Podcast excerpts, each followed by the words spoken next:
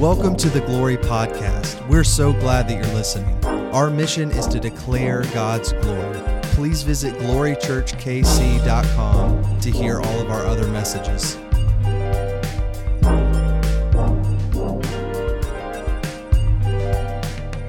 Paul tells us in Romans that the loving kindness, thank you, Kim, for being on that wavelength, the loving kindness of God is meant to lead us to repentance. It is. It's meant to. God's compassion, His chase for us, His mercy, His loving kindness is meant to lead us to repentance. But it's really interesting. Uh, I say meant.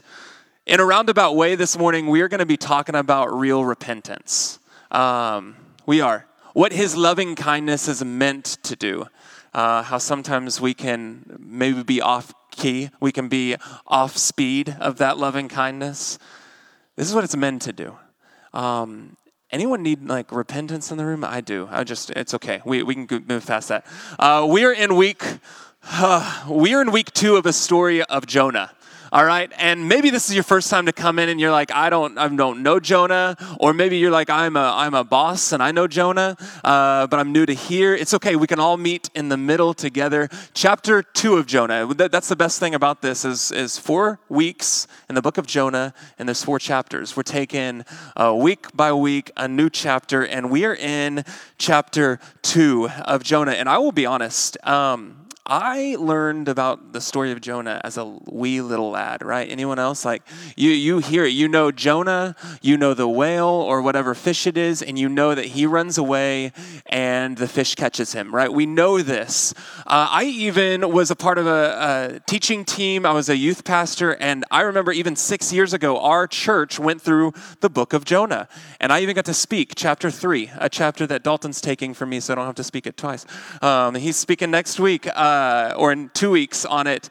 And I remember even going through it, but I can be ver- like brutally honest with you right now. God has never spoken so clearly to me about the book of Jonah than he has this month. Like, I am loving my staff meetings with our staff. Like, we've already planned out, like, we already know the trajectory of, of what's happening over the next, like, four weeks of Jonah. We just have been diving into the book. We've been talking about the raw heart of Jonah. We've been talking about his attitude, the heart of God, and it's just been, it's been good. Like, staff meetings have been good as we've dove through this, but I've never, I don't know, maybe you missed last week, and that's okay. You, you could find a podcast, but maybe you were with us last week, and for the first time, it really clicked in your heart why Jonah ran.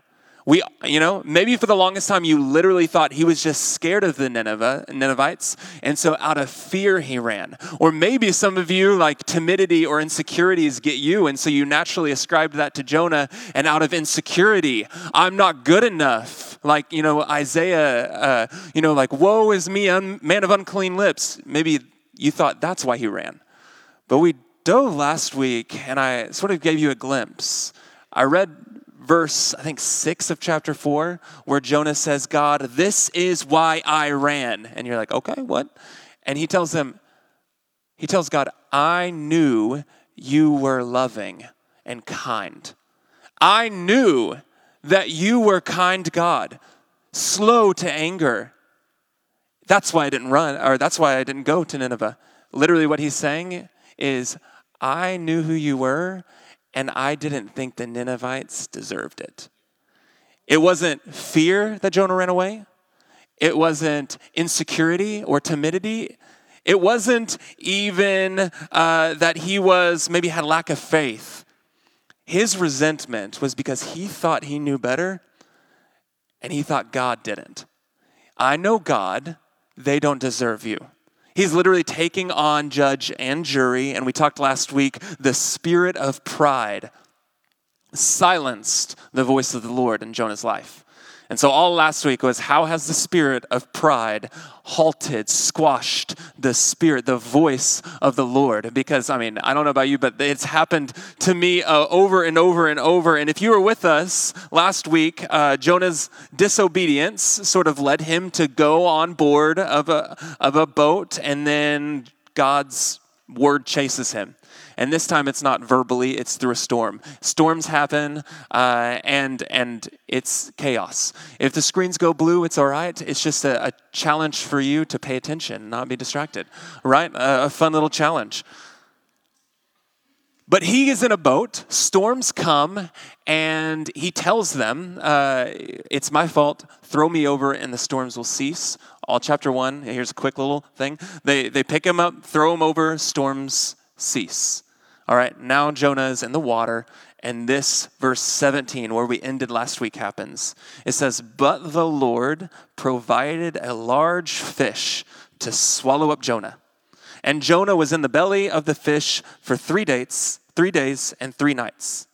And as we ended last week, it was the spirit of pride that caused uh, Jonah to resist the spirit of prophecy, that calling that you and I have to take God's word and make his word known, hear God's voice and then be God's voice. That spirit of prophecy, of speaking the testimony of Jesus, Jonah's pride got in the way. But now he's in the, in the waters and in a fish. We talked last week about this beautiful ability to draw near to God and he will draw near to you. This is Jonah is in the literal provision of the Lord. Like if you think of it this way, um, the fish, when it says God provided a fish, that word provided is the word manna. The same thing that they uh, like manna. What is this manna? Uh, that that same thing. Uh, it's a Hebrew word that means provision. God's blessings, a provision. He provided a fish. And it's interesting, for three days and three nights, Jonah sits in this provision. And unlike before, when they begged him to pray and he didn't pray, Jonah decides to pray. All of chapter two is a prayer.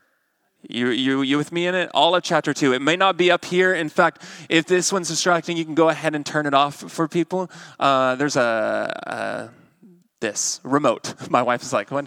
This, Kate? It's this. It's a remote. It fits in my hand like this." Anyone else do that sometimes? You're like, "It's that thing that you should have."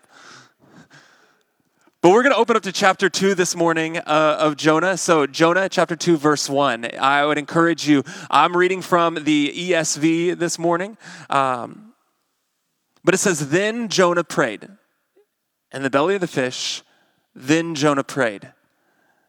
He prayed to the Lord his God from the belly of the fish, saying, I called to the Lord out of my distress, and he answered me. Out of the belly of Sheol I cried, and you heard my voice. You cast me into the deep, into the heart of the seas, and the flood surrounded me. All of your waves and your billows, they passed over me. Verse 4 Then I said, I am driven away from your sight. How shall I look again upon your holy temple? The waters, they've closed in over me. The deep surrounded me. Seaweeds were wrapped around my head. At the root of the mountains, I went down from the land whose bars closed up me forever, upon me forever. Yet you brought up my life from the pit. O Lord my God. Verse 7 as my life was ebbing away, I remembered the Lord, and my prayer came to you into your holy temple. Verse 8 Those who worship vain idols forsake their hope of steadfast love. But I, with the voice of thanksgiving, will sacrifice to you. What I have vowed, I will pay. Deliverance belongs to the Lord. Then verse 10 happens. The Lord speaks to the fish, and it spewed Jonah out upon dry land. What a fun story. Just ver- chapter two, we get it this little prayer inside the belly of the fish in the darkness. And I love it because Dalton, uh, who, who you'll hear from in a few weeks, literally said, What I love about this is for the first time, we see Jonah realize the darkness that was actually in him. He's like in the dark of the well, like the whale. Sorry, my, my, my southern roots came out. He's in the dark of the whale and for the first time, the darkness that was in him is now surrounding him and he's owning it, he's recognizing it. But at the same time, it's God's provision right now. He's in his provision. And this prayer, honestly, when we read it on our own, I'd encourage you to read it again this week. When we read it on our own, uh, we we seem to think that it's exactly what needs to happen for Jonah's heart. It seems like a repentant moment. I'm going to keep using that word seems as we go on. It seems fitting for the God of all compassion that God's compassion, his, his kindness, should lead us to repentance. It seems like this is a moment of repentance for Jonah. Not only that, like uh, it seems like Jonah is owning his wrath, like God's wrath to him. He literally uses words like this: "You cast me into the deep. I realized that I was surrounded. Your waves crushed over me." He says, "I was driven from your sight." I mean, he's using words that sound like he gets it. The waters that closed me in, the deep surrounded me. He says, "I was in the wake of your wrath." Like right, like I, I was in it, and then I remembered you. Jonah says and I'll do what I have vowed. It seems like this beautiful turning point for Jonah's heart. In fact, like honestly, I don't know why, but for years, I have categorized this chapter as Jonah's come to Jesus moment. I have. But honestly, like, it isn't. If you will let me be with you in this, this is actually the moment that shows all of us that Jonah needed to come to Jesus.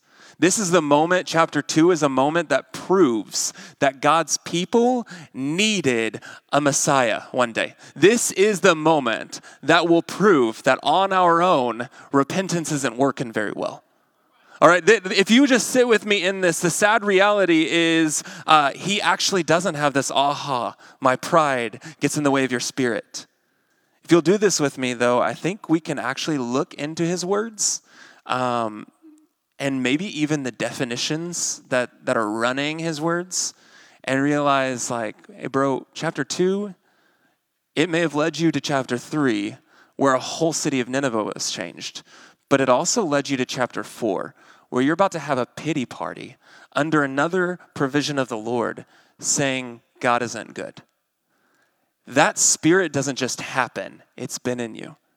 Repentance didn't change that.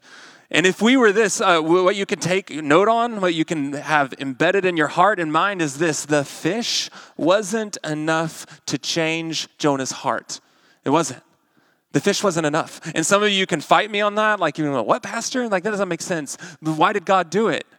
The fish wasn't enough. If the fish was enough, can I just challenge you on this? If the fish was enough to change Jonah's heart, then a second Jonah would, wouldn't have had to come a second Jonah who would literally have to be surrounded by the wrath of God, who would literally have to cast himself deep into the pit of God's anger and wrath.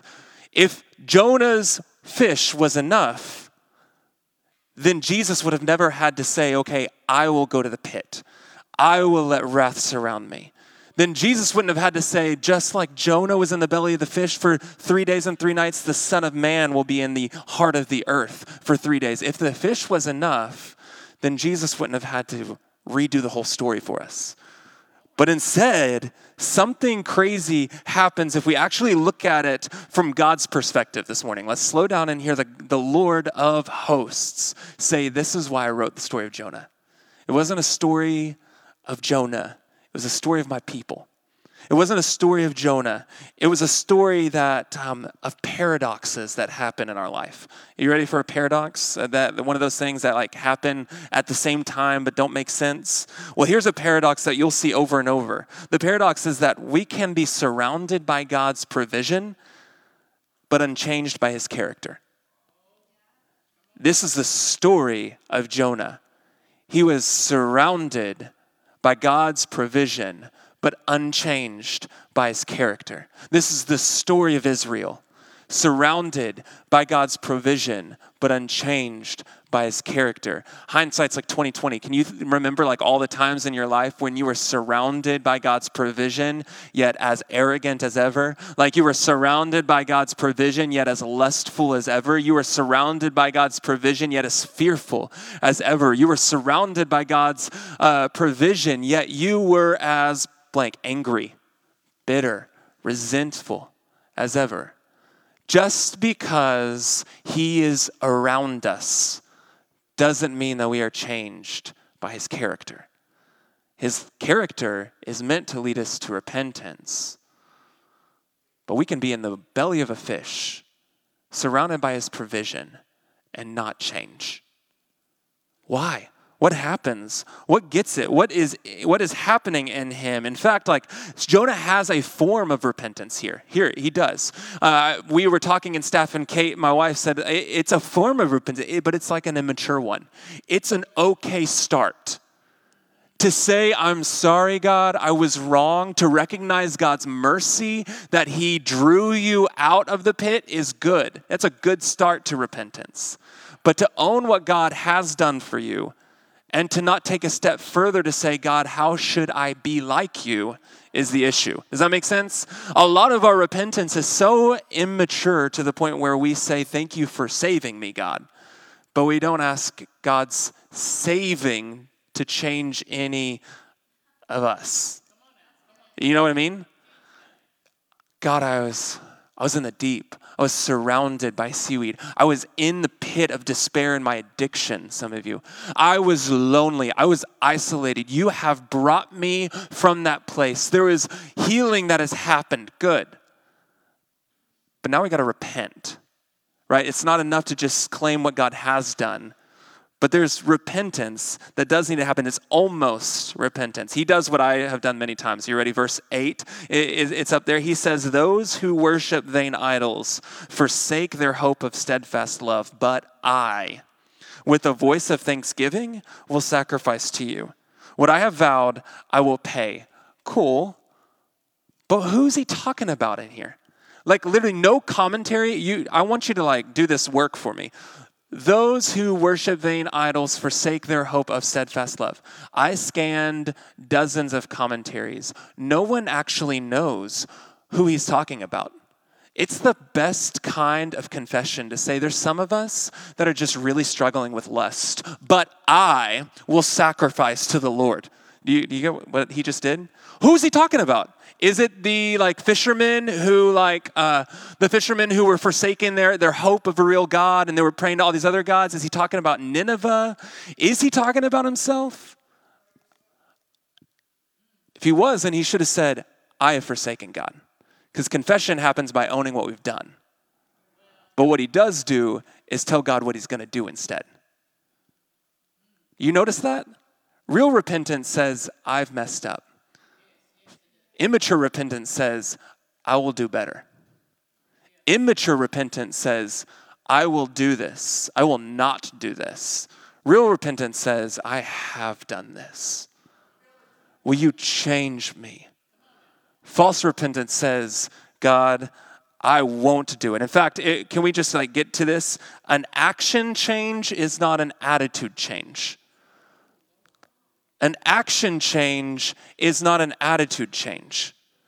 Over and over and over and over in Scripture, we see God desiring attitude changes. I want my people to know me, to be shaped by me. I want their attitudes to be different. Yet, over and over and over in Scripture, we see the Israelites saying, I will do better. Legalism is the birthplace of that, right? Like, I will do more. I will have it better. I will, I will make vows to you and I will do it. This is the same God who literally. Um, speaks against this, and he says this uh, in Hosea 6. Uh, he says, I delight in steadfast love and not in sacrifice. I put that there with this one because this verse is so important to the heart of God that Jesus would literally go to the Pharisees and say, I need you to learn what I mean by this. I need you to learn what this means. I delight in, and then he literally quotes this steadfast love, compassion. I delight in mercy, not in sacrifice. But it's interesting, compare God's delight to what Jonah does.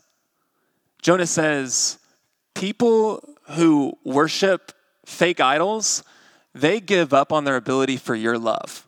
But I, I will sacrifice. I will do the right thing. God's like, buddy, literally, I want you to have my love. I delight in you having my attitude not in you doing the right thing. You hearing me? There's a, there's a small but huge difference in this. Jonah is literally saying, I will do the action, and God's like, I need you to have the attitude. I will do the action, but God's like, I need you to have the attitude. And dozens of dozens and dozens of times we have done this. How many of you have literally said, like, uh, God, I will just not do that anymore? In fact, some of your relationship with God is a lot about action, is behavior modification. God, I, God, I, I'm sorry, I won't do that again. I won't do that again. Some of you have literally said, I will stop, uh, I will stop porn. I'm just going to stop it. And that's great that you have an action change, except without the attitude, heart posture change, you will just pick up another sin that might be in your mind categorized as a little better. But you're just going from one to another. An action change, God, I just want to I want to I want to do the right thing. Some of you care so much about doing the right thing, you miss the heart of God to just see him, hear him, know him. To have an attitude shift I delight, God says, in, step in mercy in you, a heart that mirrors me, not actions, not actions. But it's interesting though, because the way of Jesus versus the way of Jonah is, is really powerful.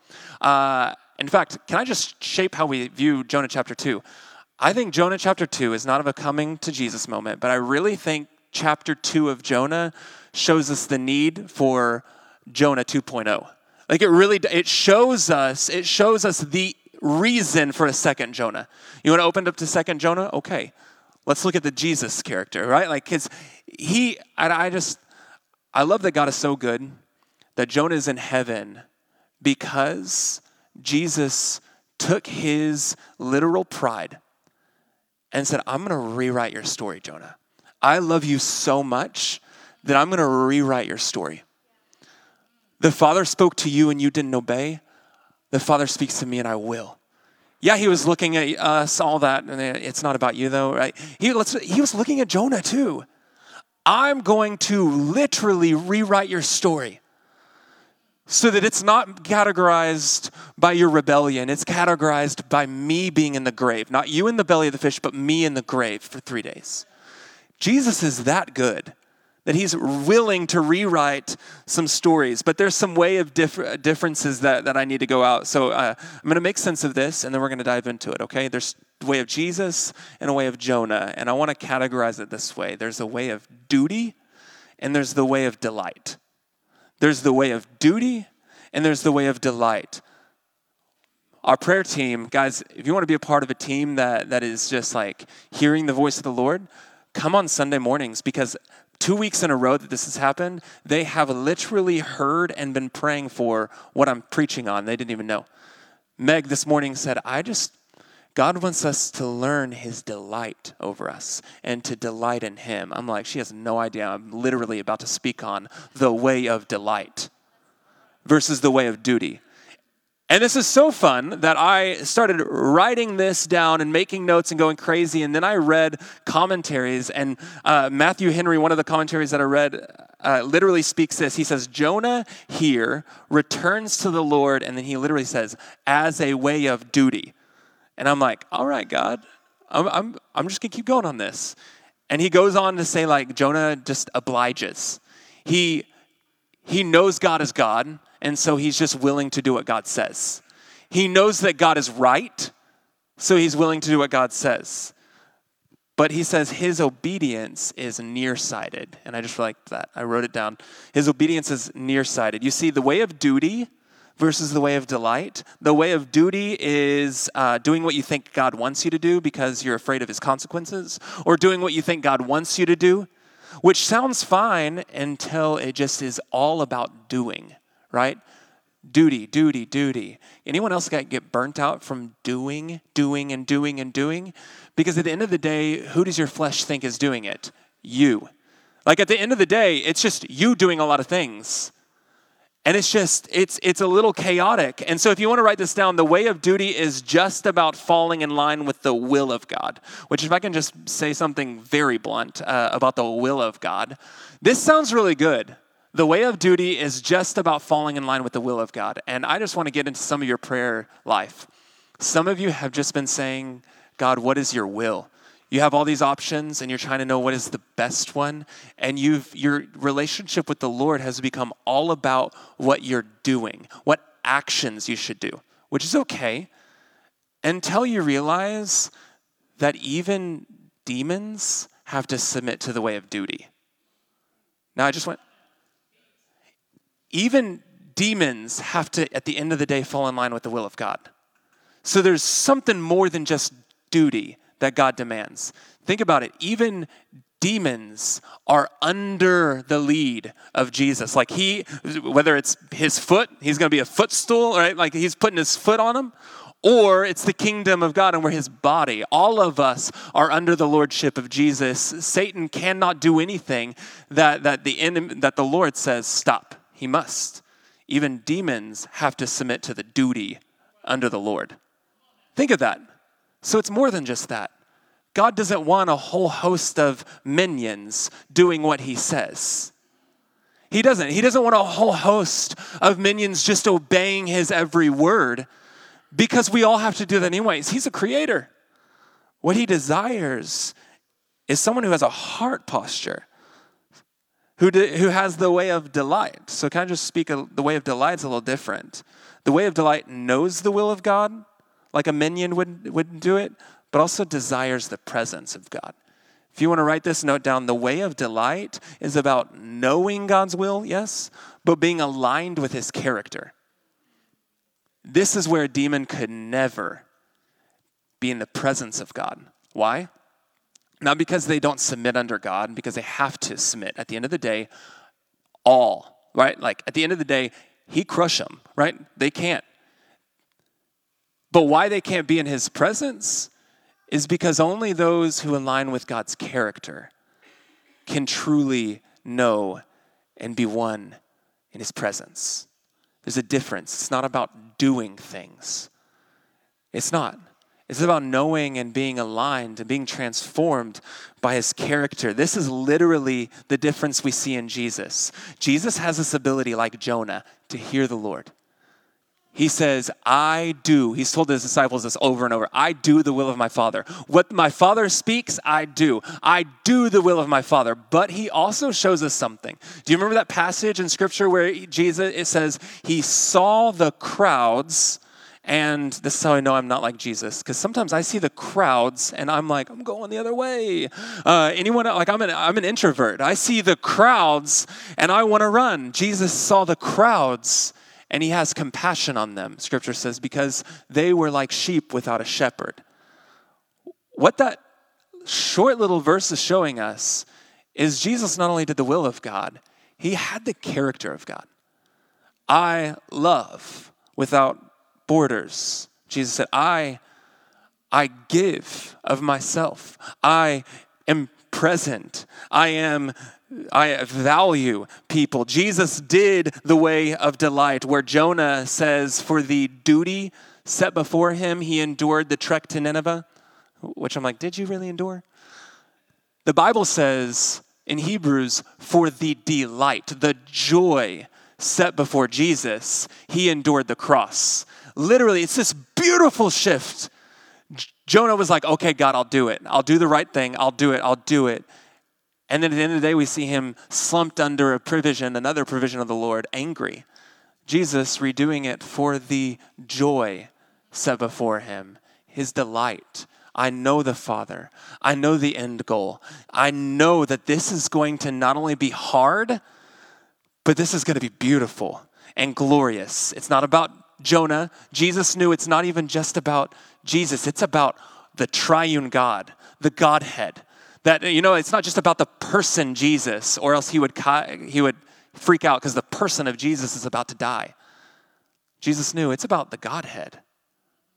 Three in one Father, Son, and Spirit. I'm going to obey, I'm going to have his character. And this two ways have literally been convicting me this week. I've literally asked myself over and over do I need, whoa, Greg, do you need an, an attitude change? Like, are you forcing actions? And at the end of the day, what you really need is just an attitude change. I've been, I, have literally told people, like, do I just seek to do the right thing? Do I seek to make things right? Or do I seek to speak his attitude? Like, do I try to live with his character? Do I want to know what is best? Or do I just say, God, who are you in this? Like, you know, this very different What would happen if, as a church, we stopped just trying to be right and we actually just asked what his attitude was? God, how do you see that? Who are you? Because it's not God's duty that leads us to repentance, is his nature, it's his character. It's his character. It's not even the fact that Jesus died on a cross, it's not the action of the cross that leads us to repentance. It's the attitude, the heart posture where Jesus said, Better is it for a man to lay his own life down. What greater love than that? That's where redemption is. But it's powerful. Like, uh, I've really been asking myself this question like, God, like, I've been introspected. I, am I repeating these actions, trying to have a different result? Am I, am I making these promises to you and really you're just like, Greg, I want your heart to be different? But it's interesting, uh, as I looked at Jonah, I started recognizing something too about me, uh, and this can help you. We can know the way we've been walking by the fruit that's being produced. Um, and this is actually a little different than you think. Because uh, sometimes it can be a little tricky. Sometimes it can be a little tricky. The story of Jonah, the reason why the enemy uh, can let us read the story of Jonah over and over and over and miss the point is because the book of Jonah still yields fruit. It does. Think about it. A whole civilization repents, fruit happens. So you can't just determine the way you've been living by the fruit happening. You have to ask, where's the fruit coming from? Where's the fruit coming from? Because I need you to understand God's word producing fruit and God's people producing fruit are separate things. God's word producing fruit and God's people. The fruit of the Spirit are love, joy, peace, patience, kindness, goodness, faithfulness, gentleness, and self control. You could tell what way you're going by what fruit you're producing. But Paul to the Philippians, he says, Some preach Christ out of envy, out of rivalry. They're speaking it out of selfish ambition. But guess what? Christ is being preached. It's where the, the word of God does not return void. So whether a non believer speaks the word of God and fruit happens, is that the non believer bearing fruit, or is that just God doing what God does best? His word producing life, right? So, this is the danger then. Some of us, we do what the Bible says, so then therefore our actions start speaking some of the tenets of the Bible, but our heart never changes. This is why seven years in marriage can end in divorce, because you're doing the actions of being married, but not having the heart of a husband or a wife. You, you feeling me? Very different. This is how you can do the actions of what the Bible says, and it seems to be bearing fruit in your life until something happens and your attitude comes out, right? God's word is so good that even when I'm stupid as a pastor, people can get still get saved. Right? Like that's that's the power. Like even when I do something dumb, even when I have a bad attitude, God will still work in my home. Now, does that mean, okay, it's good? I'll treat his word with this flippancy? No. Because God desires this attitude change. The word of God producing fruit is very different. God so loves the world, and this is that minion piece. Can we just like sit in the love of God, the lavish love? Are you ready? He so loved you that he doesn't just want you to carry a word a truth that is outside of you, but He so loves you that He actually died to shape the very thing that's withholding you from being the one to produce stuff. Like, God just doesn't want me to say His testimony, He wants me to live it. He doesn't just want me to do the actions that will produce fruit from His word. He wants me to actually have an attitude of love. He actually wants me to produce peace.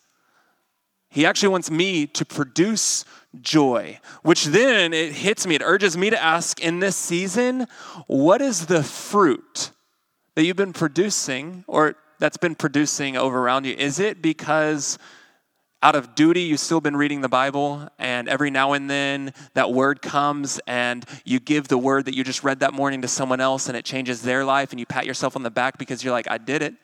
And you just keep going, and your relationship with God's word is so transactional, where the word is just about action to you.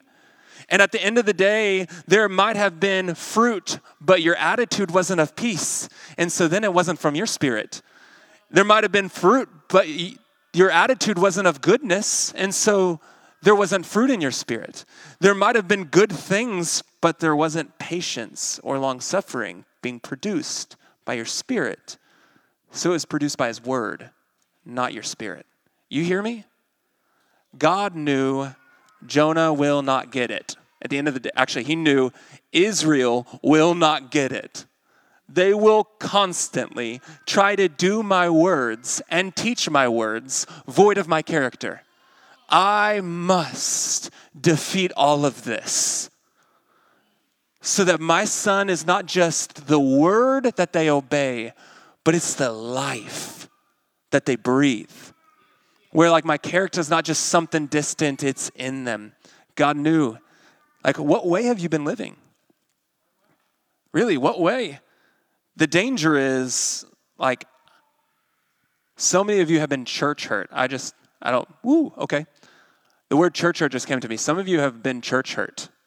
And you've been church hurt because you've seen the paradox of the word producing, but the leadership not. Okay? You've seen the paradox. Some of you don't even realize that you've been bought into that, and you just think poorly because of it. Now you look for people doing the right thing because they underliningly did the wrong thing. But it wasn't about the right or wrong thing, it was about character, right? And so, really, we've been hurt because people handle the Word of God and it will produce. But God says, I died so that you produce. I defeated death so that you produce. So that you produce.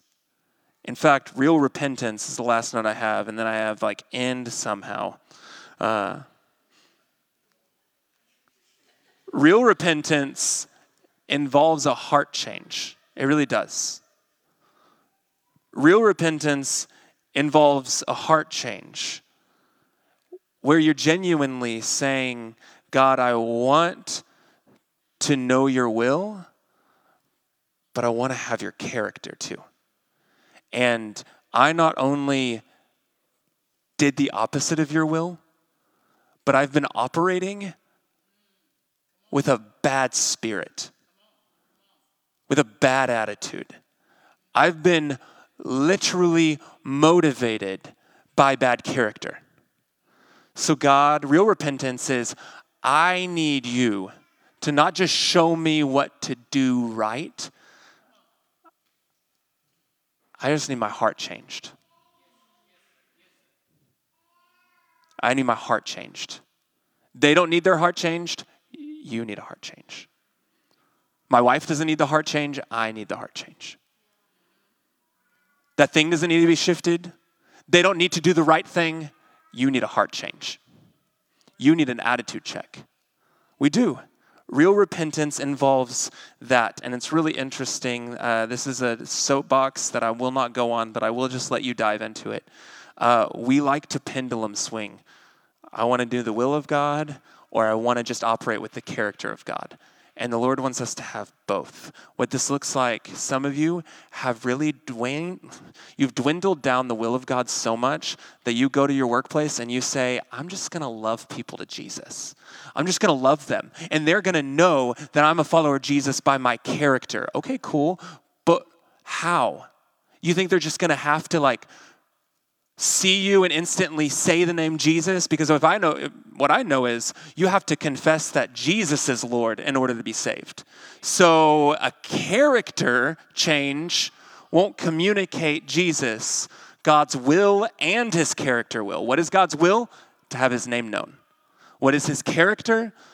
You know it, to be loving, kind. This is why the world can say, Love everyone, yet love has no name, and so no salvation, no hope, no peace, no change. Right? This is why you can say, kind. I mean, I just think of like the Ellen DeGeneres, kindness, but there's no change, no hope, no transformation, because you want the character of God, but not the will of God. But shame on us for doing the opposite too, like Jonah right? Who just want things to be right. I want this to be right. And God's like, can your heart just have mercy for people, please? I just want it to be right. Okay, can you just get off of the judgment seat? I just want it to be right. I want to do good. Okay, can you just see that I'm delighting in you? I want to be such a good son that you're trying to do the good son and not hearing the father just say, Peace. My peace I give to you. My peace I have left with you. Peace. So, Father, in this place, Thanks for listening to the Glory Podcast. For more information about this message or Glory Church, please visit glorychurchkc.com.